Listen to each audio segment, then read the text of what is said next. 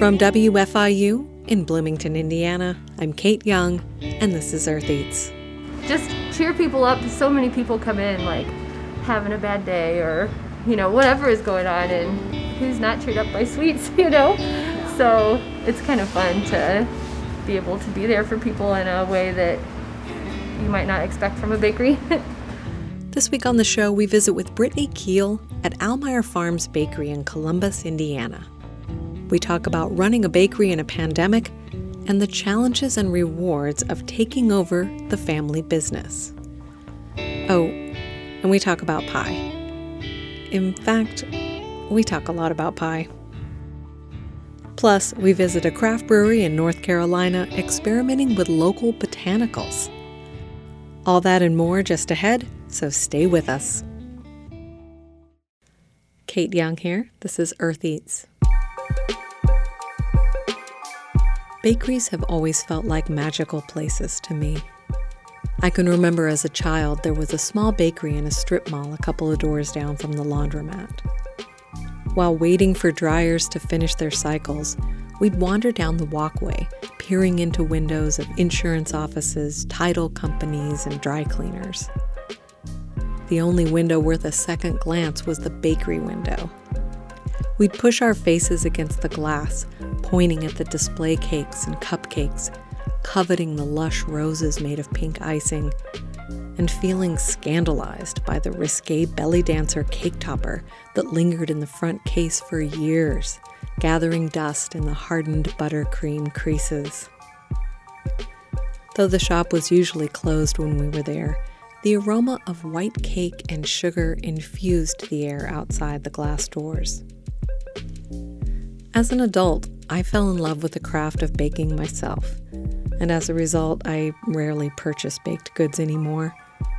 But I'm still enamored with bakeries, which might be why they're featured so often on this show. This summer, when I judged the baking contest out at the county fair, my fellow baked goods judge asked me if I'd ever been to Almeyer Farms Bakery in Columbus. She assured me that their pies are legendary I recently had the chance to check it out for myself and to meet the second generation owner, Brittany Keel. I set up my recording equipment in the tight kitchen on a Monday morning when the shop was closed. Mondays are production days, though, so ovens and fans and commercial kitchen equipment buzzed in the background while Brittany and I spoke through our cloth face coverings. My name is Brittany Nicole Keel, and our bakery is Almeyer Farms Bakery. Almeyer Farms is a small, made from scratch bakery with a history. I started our conversation by asking Brittany about her recent move towards offering vegan baked goods in her shop. It started last year, actually almost two years ago now, with the fruit pies. They were the easiest to turn vegan. The crust is naturally vegan, the way we make it, so that wasn't too hard. We use just shortening instead of lard and the other ingredients. And the fruit pies, when they weren't vegan, they had a little bit of butter inside of them and then the cow milk on top. So we've stopped adding the butter inside and then we brush the top with coconut milk. We were doing soy milk, but we've been trying to just make it as allergy friendly as possible. And soy is in the top eight allergens, I think it is. So we try to use it as little as possible too. So, what was your thinking around making your bakery vegan? Is it something that you felt like your customers were looking for, or is it something that was a personal passion for you? It actually is a personal passion for me.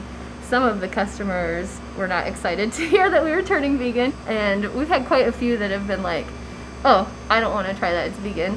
And I've sent home items with them just for free, honestly, like, try this, I promise you won't be able to tell a difference and we've had every single one of them have come back and said, "Oh my gosh, you're right! I can't tell a difference." So that's been really exciting. I feel like we've been spreading awareness that vegan doesn't necessarily mean gross, you know. yeah, I mean, I think it depends on the the thing that you're making and how mm-hmm. important the dairy product or the eggs or whatever is to it. And so I can imagine many baked goods not it not really being an issue. hmm Yes, that's very true but some of them were a little more difficult to transition over. Eggs were one of the hardest things to replace because they kind of serve different purposes in different baked goods. So sometimes we use like flax instead of real eggs, and it works as a binder.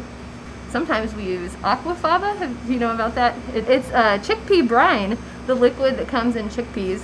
And actually, you can use the liquid from any beans, but they act as egg whites, and you can use them to whip up into a meringue. And in uh, baking, they kind of bind, but still give it an airy texture, whereas the flax gets more dense when it does its binding. And so, what about when the egg is used as part of the leavening? Mm-hmm. Yeah.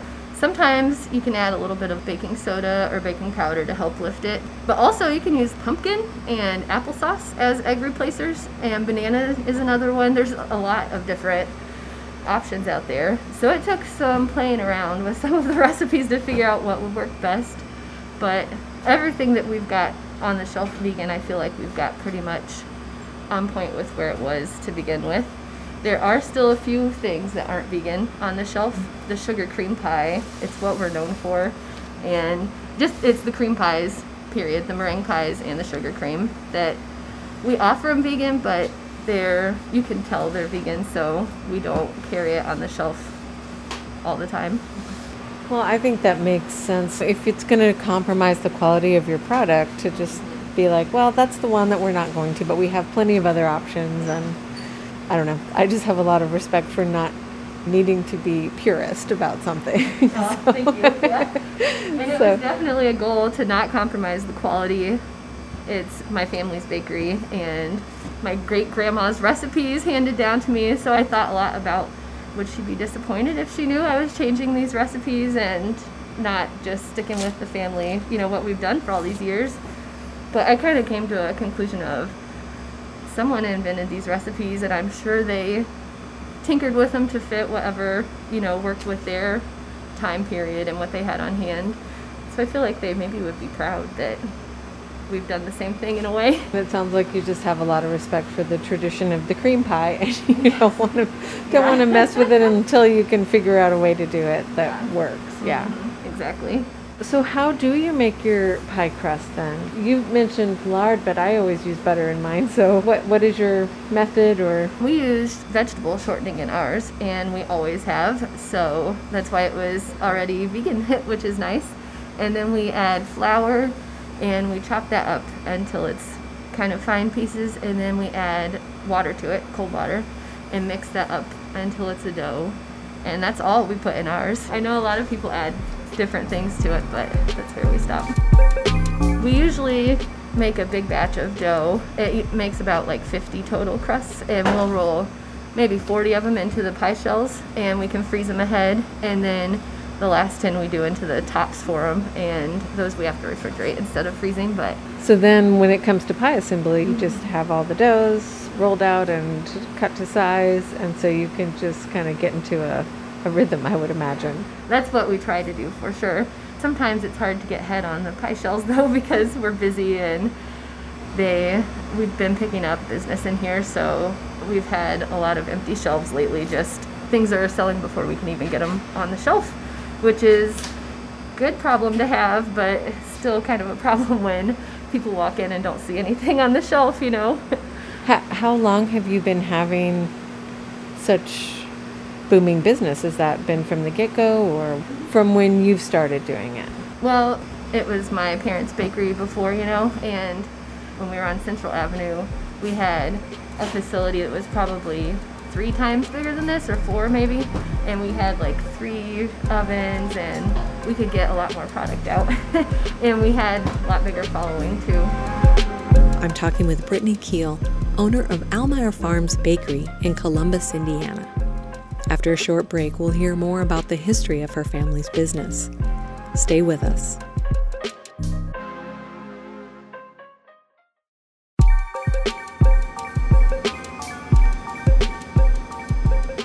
I'm Kate Young, and this is Earth Eats. We're talking with Brittany Keel, baker and owner of Almeyer Farms Bakery in Columbus, Indiana. I asked her to tell us the story of how her family's business got started. My parents had a fruit stand in Kokomo for a few years, and some of the bananas and produce as they started to get older. They thought, oh, we're just going to turn them into banana bread and sell it and see how that goes.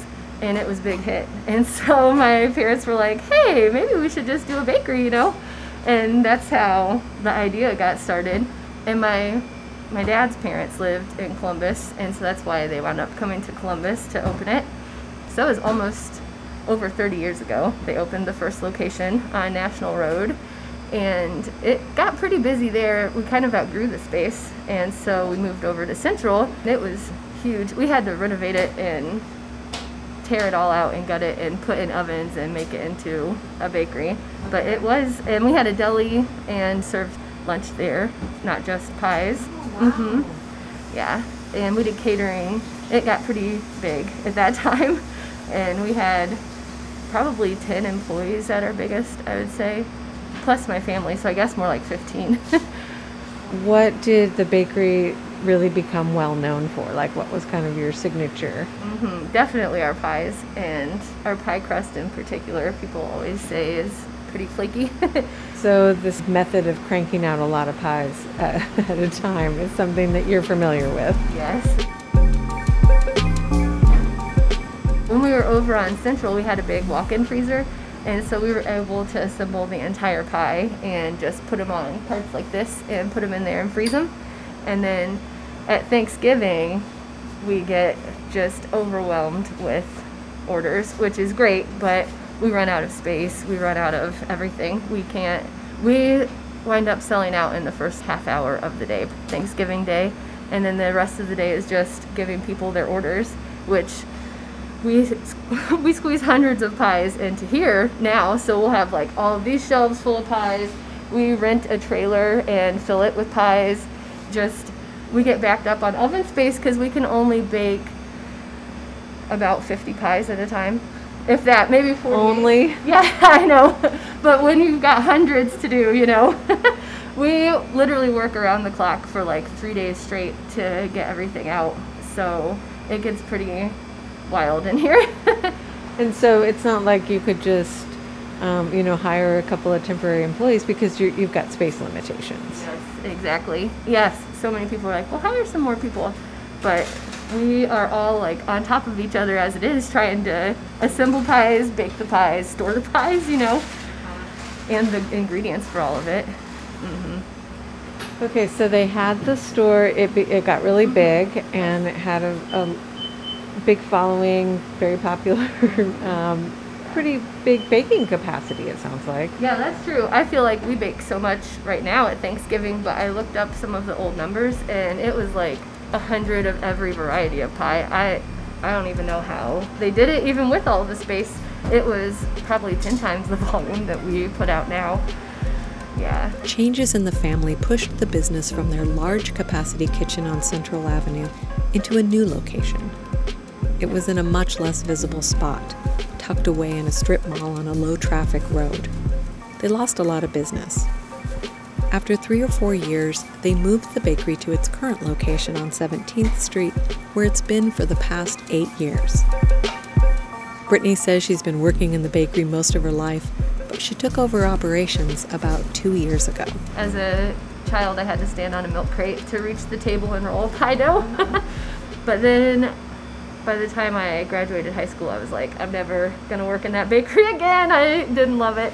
And I went away to college and worked somewhere else for a while, but then my mom needed some help and I wanted to come back home, so I came and started helping again. And slowly over time her health sort of declined and she was having a hard time. And so I said, well, I'll just do a little more and a little more. And now we've transitioned over to it being my bakery.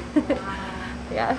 And do you feel excited about it now? Oh, yes. It's much better than when I was growing up. Of course, I feel much more like pride and love for it. I know it's my family's and they've done so much to build it. I love the people, the customers, and the community we've built. And Brittany says that she loves having the chance to share vegan baked goods at her bakery but removing animal products from many of the recipes wasn't the only change she made as the next generation owner of Almeyer Farms Bakery. We have people ask so often, why did you paint it like this? Why is it so colorful? I say, look at my hair, I really like color. We're trying to make it a happier place, you know? When I met Brittany, her dark brown hair was cropped short with a bright red, orange, and yellow whip on top, like a flame. As she said, she likes color. I asked her to describe the interior of the bakery and some of the changes she's made. Someone just this past week described it as whimsical. We've painted the racks, the shelves that our for sale goods are on to be pink, and we've decoupaged with different wrapping paper and tissue paper to have fun, colorful designs on the tables. And then we've got drippy, colorful paint on the doors. It's kind of just like a rainbow exploded in here, I feel like. just all kinds of color.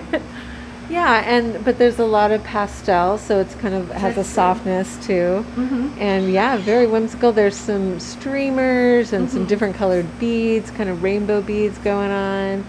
And the the decoupage is like wrapping paper and tissue paper and there's some like cupcakes and stuff on it. It's really it's really cute. We tried to keep it sweet.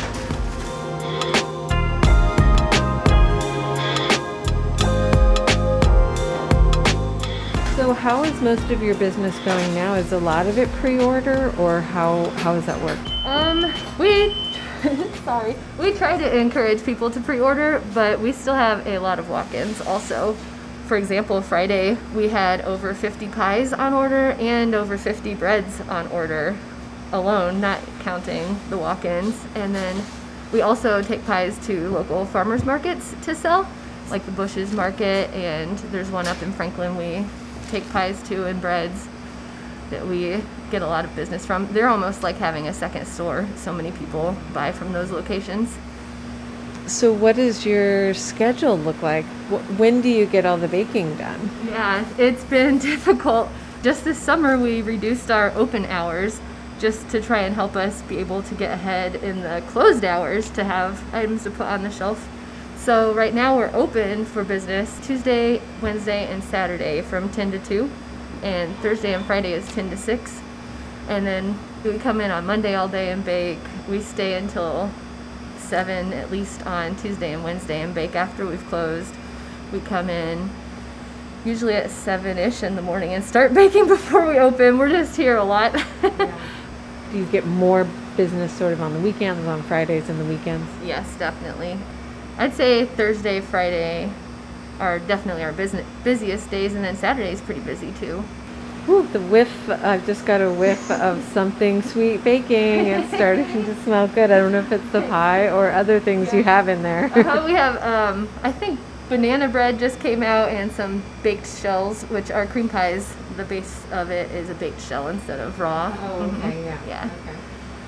So, what do you think you're going to do to deal with the high demand for your product? Do you think you're just going to try to stick with where you are and just do it well, or do you expect to expand, or what, what are your thoughts? honestly, it's been a big discussion and debate right now for me and my mom. She still helps to advise me uh-huh.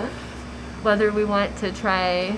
We we need to hire some more people and we need more space, obviously. So we're not sure if we're gonna have to try and find another building or try to squeeze some more people in here or what exactly mm-hmm. we're gonna do, but probably one of the two. We've really, really been trying to push and encourage people to put in orders ahead of time so that if someone orders ahead, we can bake it. We know that they're coming for it. We know we need to do it, you know? and so that helps a little bit. So, what kind of impact it has COVID had on your business? Because it sounds like it was pretty soon after you took over. Yeah, it's it was scary for a little while. We had to be closed for a couple of months and it was very slow at first. People just didn't really want to get out, you know. And how, how did you do the reopening? Well, let me think about this. I think it was at a holiday that they lifted the mandate that we had to be shut down. And so it was kind of scary because I thought, I, I don't know, usually it would be busy for that holiday, but do I bake a lot? How am I going to manage the crowds of people? I don't know if you noticed, but we have little stickers out there that say, be sweet, give them six feet. And we Uh-huh. measured and put them six feet around. And we had to rearrange the tables to try and make a single file line so that people weren't too close to each other because it at the holidays it wound up still being busy. I think it was either Easter or Mother's Day, oh, somewhere Oh, okay, in there. okay. So it was in the spring. It was yes. We've required masks the entire time it was mandated, and even beyond. We've been trying to require it, although we've gotten quite a bit of pushback from people. But we are trying to keep ourselves safe and our customers. We have a lot of older customers, and I want it to be a safe place for everyone. You know. Yeah. And we've offered curbside service for people who don't want to put a mask on, and we say just call us and we'll bring a pie out to you. And that's worked for some people, but not. Yeah. I'm sure people love uh, with baked goods. Sometimes you just want to look at it. yes, that's very true. Uh huh. Yeah. Yes. We have a fairly active Facebook page and also Instagram, but because we've been so busy, it's kind of a fine dance because when I share posts on there, we get busier, which is great, but then we sell out and people come in and say, Where are your pies? What's going on? You know? So I've been trying to use them as a platform to say, Hey, come in, but make sure you order ahead, or we might be sold out of your favorite item, but we'll have something on the shelf. So pies are, are one of your signature items, but what other things do you bake? We do cookies and sweetbreads and brownies, lemon bars, yeast breads, and noodles. Oh, and rolls, of course, cinnamon rolls and pecan rolls and peanut butter rolls. What kind of cookies do you do? We do chocolate chip cookies, snickerdoodle, ice cookies. We do a sour cream iced cookie, which is not really using sour cream, but the original recipe was, and it's a softer cookie. And then we do the original sugar cookie iced, which is a little bit harder. And we have peanut butter cookies, pecan sandies, a turtle cookie, which is kind of a f- interesting story. That one is an accident cookie. Someone was making the pecan sandies and accidentally put the Karo syrup in instead of oil. And we were like, well, we'll just bake them and see how it turns out. And we kind of loved them. It was like a chewy, sweet version of a pecan sandy. So we drizzled chocolate on them, and now they're turtle cookies. They also make cakes and cupcakes by special order, and they do not do wedding cakes. The bakery's top sellers by far, though, are their pies. I asked Brittany if she could walk us through the steps of making one of her fruit pies. She generously agreed to demonstrate a blackberry pie assembly. So for the pies, first we have our homemade pie crust that we roll by hand. And we put about a pound of fruit in there. A little bit less on the berry pies because the berries get very juicy and run everywhere you can imagine. And all of our fruit pies we use fresh frozen fruits. They're just the most basic ingredients. And then we put a scoop of our fruit pie mix on there, which is just a mix we make ahead. It's flour and sugar is the two ingredients. Go and try to sprinkle it evenly over the berries to keep it evenly distributed as it bakes. and then take a little water, wet the edge first, and then we'll take a top crust and put it on there. And you just tap the edges down to get a good seal and then kind of push the air out before you finish sealing it so it doesn't bubble up in the oven. and then we cut we cut different designs for the different fruits so that we know what they are when they come out of the oven. So for blackberry we cut six vent holes so the steam can vent out. And then we just cut the crust off the edge here. And then we go ahead and flip the top so that it looks nice and just to give it a extra good seal. It's kind of funny, everyone has their own signature flute. You can tell who makes the pie by how the flutes look, you know? and then now that we've gone vegan, we dip into coconut milk instead of dairy cow milk and brush that across the top. You want it to be pretty even, but no puddles anywhere. And then we take sugar and just lightly sprinkle that on top. You want it to be kind of opaque, but not like standing sugar anywhere. And it's ready to go in the oven. Oh my gosh, that's such an efficient pie making. Yeah. Uh, and then what's your oven temperature? 350. We bake pretty much everything around 350.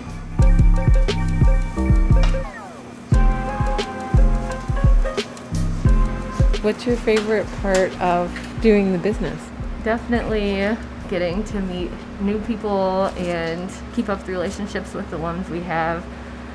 All the people, you know. Just cheer people up. So many people come in like having a bad day or, you know, whatever is going on and who's not cheered up by sweets, you know? Yeah. So it's kind of fun to be able to be there for people in a way that you might not expect from a bakery. in terms of like you know how a lot of food businesses were considered essential services.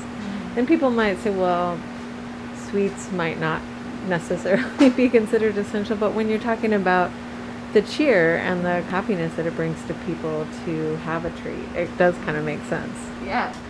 When we first opened back up after the pandemic it was slower of course but as things have progressed i feel like it's been it's kind of helped business pick up because we've had a lot of people come in and say like, oh, it's just been such a rough day and I just need some sweets, you know. uh-huh. So yeah. yeah, I feel like people definitely find comfort in sweets.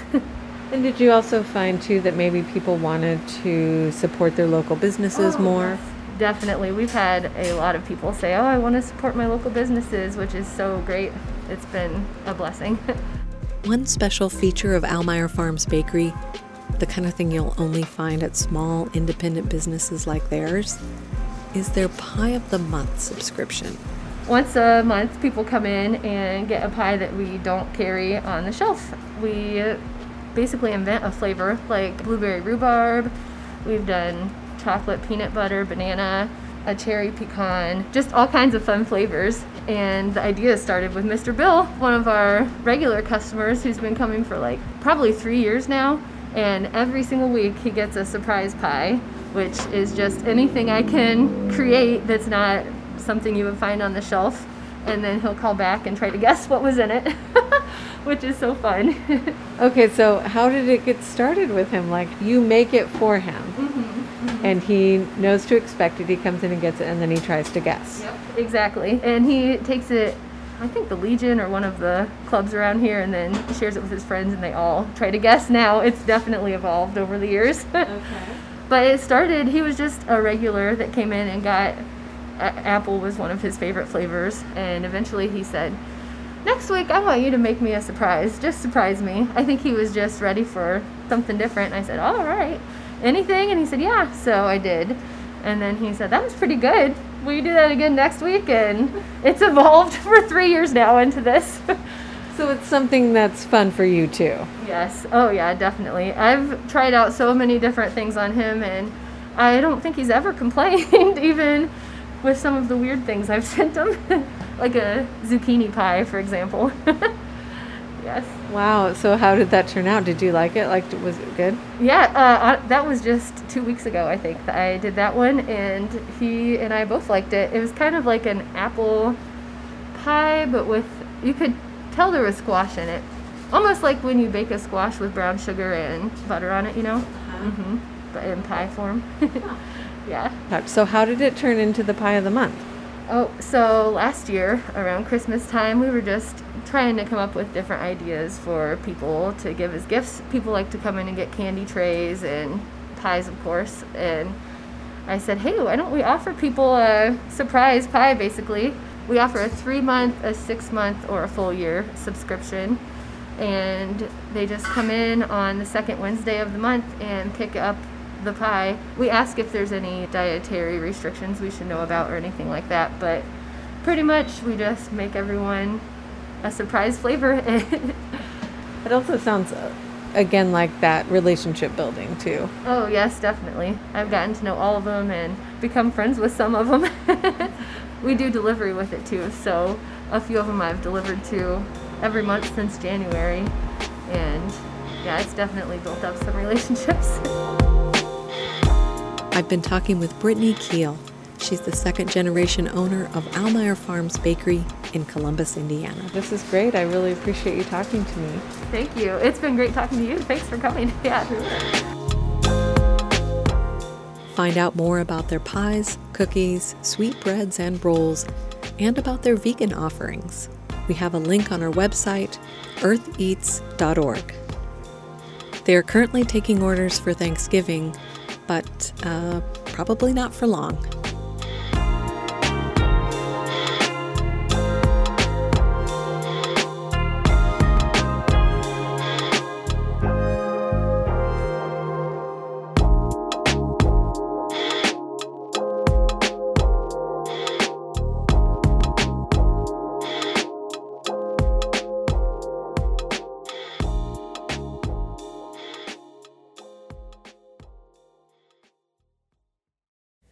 Kate Young here. This is Earth Eats.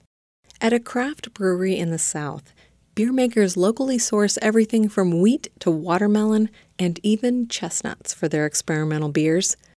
Josephine McRobbie tells the story of Full Steam Brewery. We make it every summer. We use a ton of basil.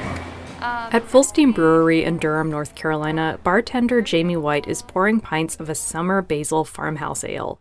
The brewery makes the usual pilsners, IPAs, and porters, but among the hops and wheat are some more esoteric ingredients. My favorite one on tap is the barrel aged Ava. So it's a beer that we actually made in 2018 with grape leaf and elderflower. Full Steam Brewery's mission is to support local agriculture through what it calls a southern beer economy. In a little over 11 years, the company has purchased over half a million dollars worth of southern farmed ingredients. This includes a huge amount of grain like wheat, barley, rice, and oats. It also includes the fruits, herbs, flowers, and nuts that add color and flavor and aroma to their beers. And while the South is a huge region that can hardly be called local, some ingredients come right from the brewery's backyard. Urban foraging was a concept I hadn't done before, and that was a lot of fun. We actually left our building with buckets in hand and walked to the parks that surround us. Hannah Paris is head brewer at Full Steam. She's describing Wild Durham, a beer that she and her team made in collaboration with a local arts magazine. In that season, we got magnolia leaves and the cherry blossoms were blooming and got some violet blossoms in there, yeah. And then we did some locally foraged persimmons as well. It was a really unique beer. Uh, a lot of times when we do foraged beers, they tend to stick to like saisons or fruited, like typically fruited beers, right? And then that was so much fun because it was an IPA, and to have all these weird ingredients in it, and it just came out so wonderful. Hannah started home brewing while she was in college. And I took a job in what we in the industry call the real world for a little while. And uh, it just wasn't for me. I sat in a cubicle for eight hours a day and it was just miserable. She kept brewing at home while moving into the beer industry for work, and she was always experimenting with recipes. I've always been really interested in using odd ingredients. My very first IPA I ever brewed, I brewed with pawpaws. They are the largest fruit that grows natively to North America, but they they don't have a long shelf life, so that's why you don't usually see them in the grocery stores. Uh, but they're a fun ingredient. They're kind of like a cross between a a mango and a banana. It's almost like custard like texture inside, but they're really delicious and super fragrant. Over the past three years, Hannah has created a lot of beers for Full Steam. One is a Madeira barrel aged barley wine made with chestnut flour. When she made this one, she was interested in highlighting the plight of the American chestnut tree. Functionally extinct means like there are still some, but here's the problem with chestnut trees is they fall to a chestnut blight. And there are still chestnut trees here, but they can't really grow. And there's actually a foundation here in America that is trying to bring back the chestnut tree. An ale called Common Good features local corn grits. It's modeled on an American beer style called Kentucky Common. Prohibition is really a lot of the reason why we don't have more beer styles that come from here because it just put a halt on beer making. But yeah, so Kentucky Common was an kind of an answer to lagers.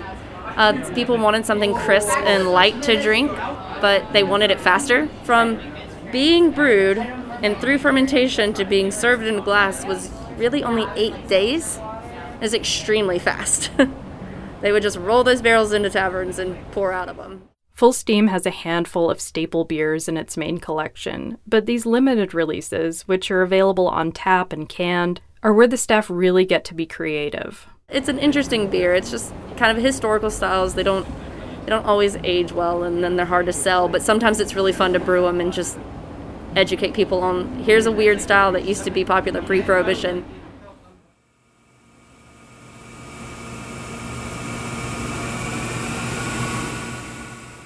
Hannah takes me back to the production room, where she oversees a staff of about five people. We don't really have a pilot system, so a lot of times that's just us breaking out our old homebrew equipment to test out what we think would be cool flavors. Her preferred workspace is at the giant tanks at the beginning of the beer making process. They're where the milled grain is cooked and the sugars are released. I love being on the brew deck. I am I'm a hot side person. In the industry, we call that hot side and cold side. Cold side is fermentation and packaging. I just like being in the raw grain and hops, and that's kind of my home, and that's where I got started. That's kind of where I still love. I think it's just the intensity of it. Like it's it's warm, it's raw, and it's just um, a lot of heavy lifting. it's also where most of these additional ingredients are added. We have this wonderful tank that is just for adding ingredients. We add them into the whirlpool. So once we're done with boiling, but the wort is still really hot, that's when we'll add these ingredients so that we can save their fragile flavors. Others are added on the cold side. Sometimes we'll make a puree out of them. We'll uh, cook that puree so that it's safe to add, and then we'll add it into fermentation. I've also made syrups. I made a violet syrup one time to add to a beer. Um, and that's just making sure that there's nothing going into that beer that we don't want to go in, but we're still getting those wonderful flavors and colors. Full Steam's use of regional ingredients means that some beers act as a history lesson or as a kind of call to action. A lager called Tidewater uses Carolina gold rice, a grain with a complicated and painful history. Originally cultivated in West Africa, it was brought to the U.S. as a crop that was farmed by enslaved people in South Carolina. The beer's recipe pays tribute to Japanese brewers, but the ingredient itself hits very close to home. Carolina Gold rice is kind of the grandfather of rice in America, but we also wanted to show respect to the people who grew it back then.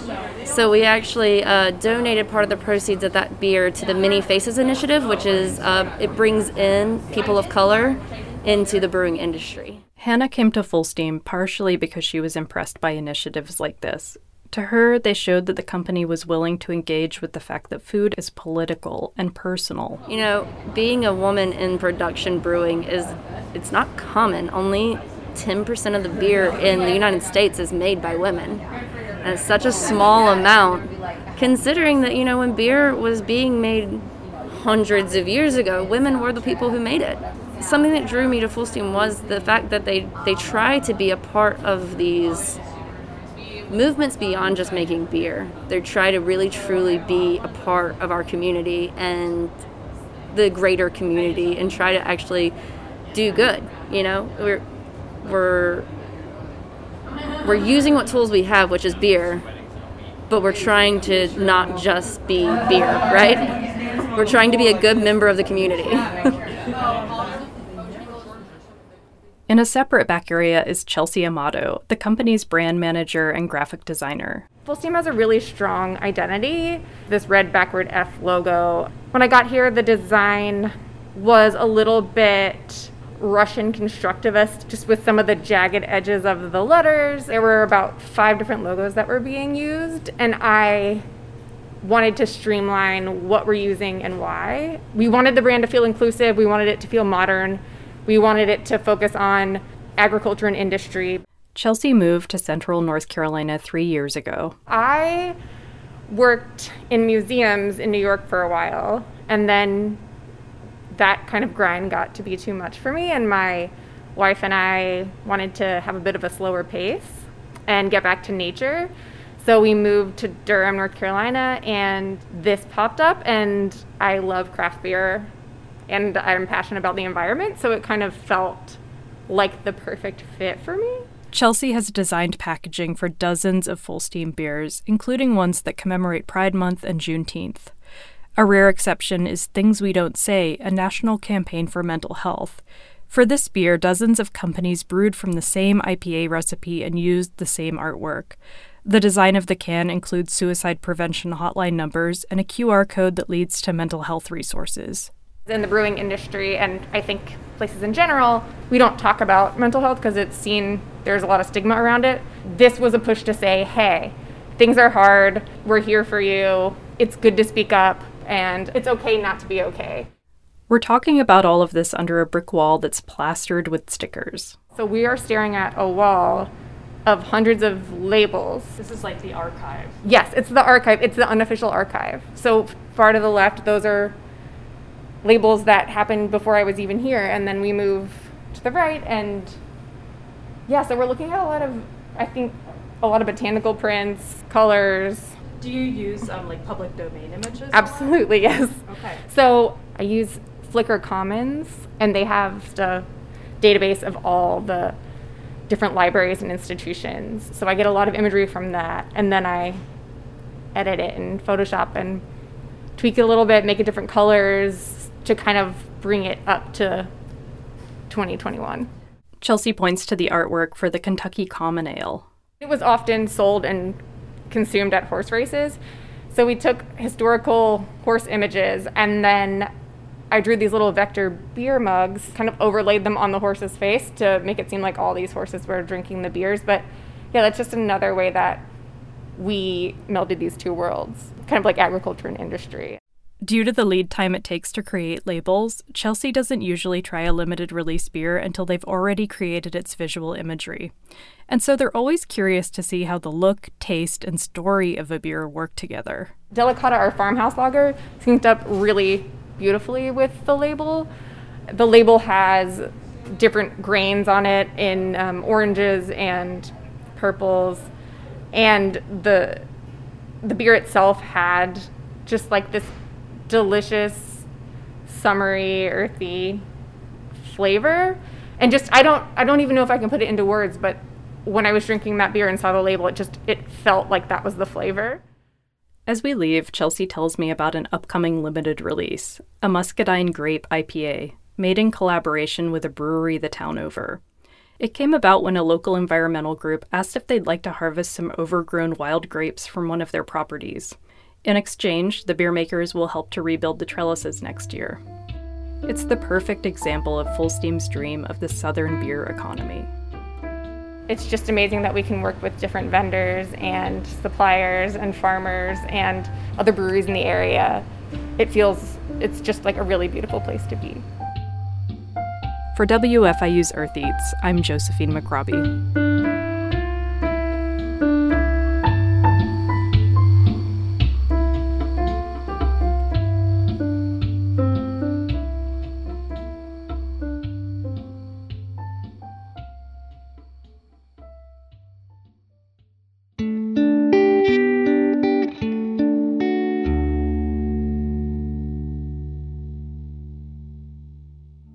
Four decades ago, two cities, one in Kansas and one in Colorado, competed for the world's largest meatpacking plant. For the winner, it meant becoming the epicenter of the region's beef industry. For the other, it meant a continued economic slide all too familiar to rural America.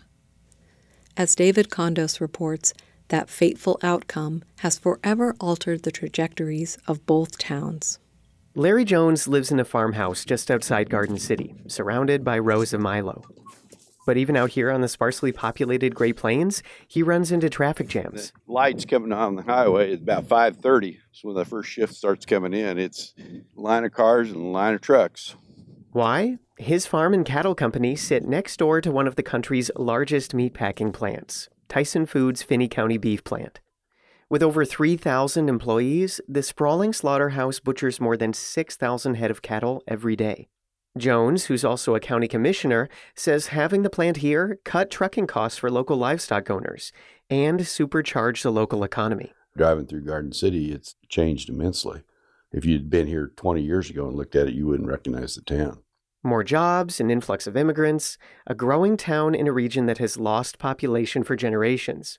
This meatpacking plant's arrival in 1980 marked a turning point for Garden City, making it the fastest growing part of Kansas almost overnight. But the decision to build it here also changed the fate of another town, Lamar, Colorado.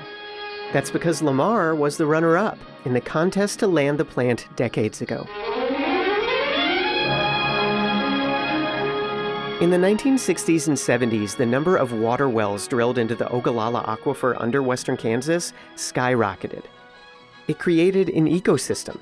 The aquifer waters the corn, the corn feeds the cows, the cows drive the meat packers. Although many processing plants are located near metropolitan areas of consumption, there is a growing trend to locate plants in areas of supply. As this film from Union Pacific Railroad points out, meatpacking plants historically operated in urban centers Kansas City, Chicago. But in the 1960s, packers began to build plants in the countryside, away from big city unions and closer to cattle. Today, a pound of meat travels an average of a thousand miles from the open plains to the kitchen range. Don Stull tracked the meatpacking industry's impact on Garden City for more than three decades as a University of Kansas professor, and he cataloged it in his book Slaughterhouse Blues. Garden City was more or less the first of what became these boom towns tied to food processing. It was largely a white agrarian community in 1980. And within five years, Garden City grew by one third. Its rapid growth also brought change the town still wrestles with today housing shortages, strains on healthcare, education, social services. And since many of the plant workers were and are immigrants and refugees, it would remake the town in a way that worried some white residents. But local leaders bet big on the plant to secure the community's future economy. And by many measures, it worked. The beef industry now pumps around $2 billion into the county's economy each year, and the city has parlayed that growth into becoming the region's retail hub. It boasts the only Target store for more than 200 miles. So, what would Garden City look like today without meatpacking? Well, look at Lamar. Lamar, Colorado sits 100 miles west of Garden City. The towns share the same river, the same highway, the same railroad line, and the same Dust Bowl past and through the 1960s, they had roughly the same number of residents. But Garden City's population has just about doubled since 1970. It's now over 28,000. Lamar's remained stuck, around 7,500. While Garden City gained another 1,500 people in the latest census, Lamar lost more than 100 residents. Russ Baldwin takes a left turn off of Lamar's Main Street. And behold, the former Burger King, home of the uh, ex Whopper. Plywood boards cover the drive through window. KFC left town too. Within minutes, he drives past the old Kmart, vacant. The airport? It lost its last commercial flight more than a decade ago. Baldwin moved to Lamar the same year the plant opened in Garden City and now runs the town's weekly newspaper. He says the last 15 years have been particularly tough. Okay, you're sitting there going, you know, you know, what's next? The locust invasion? It wasn't always this way. Stephanie Gonzalez heads the Regional Economic Development Organization. She grew up in Lamar in the 1980s. I remember seeing buses running east and west, north and south. I remember having a lot of people up and down Main Street.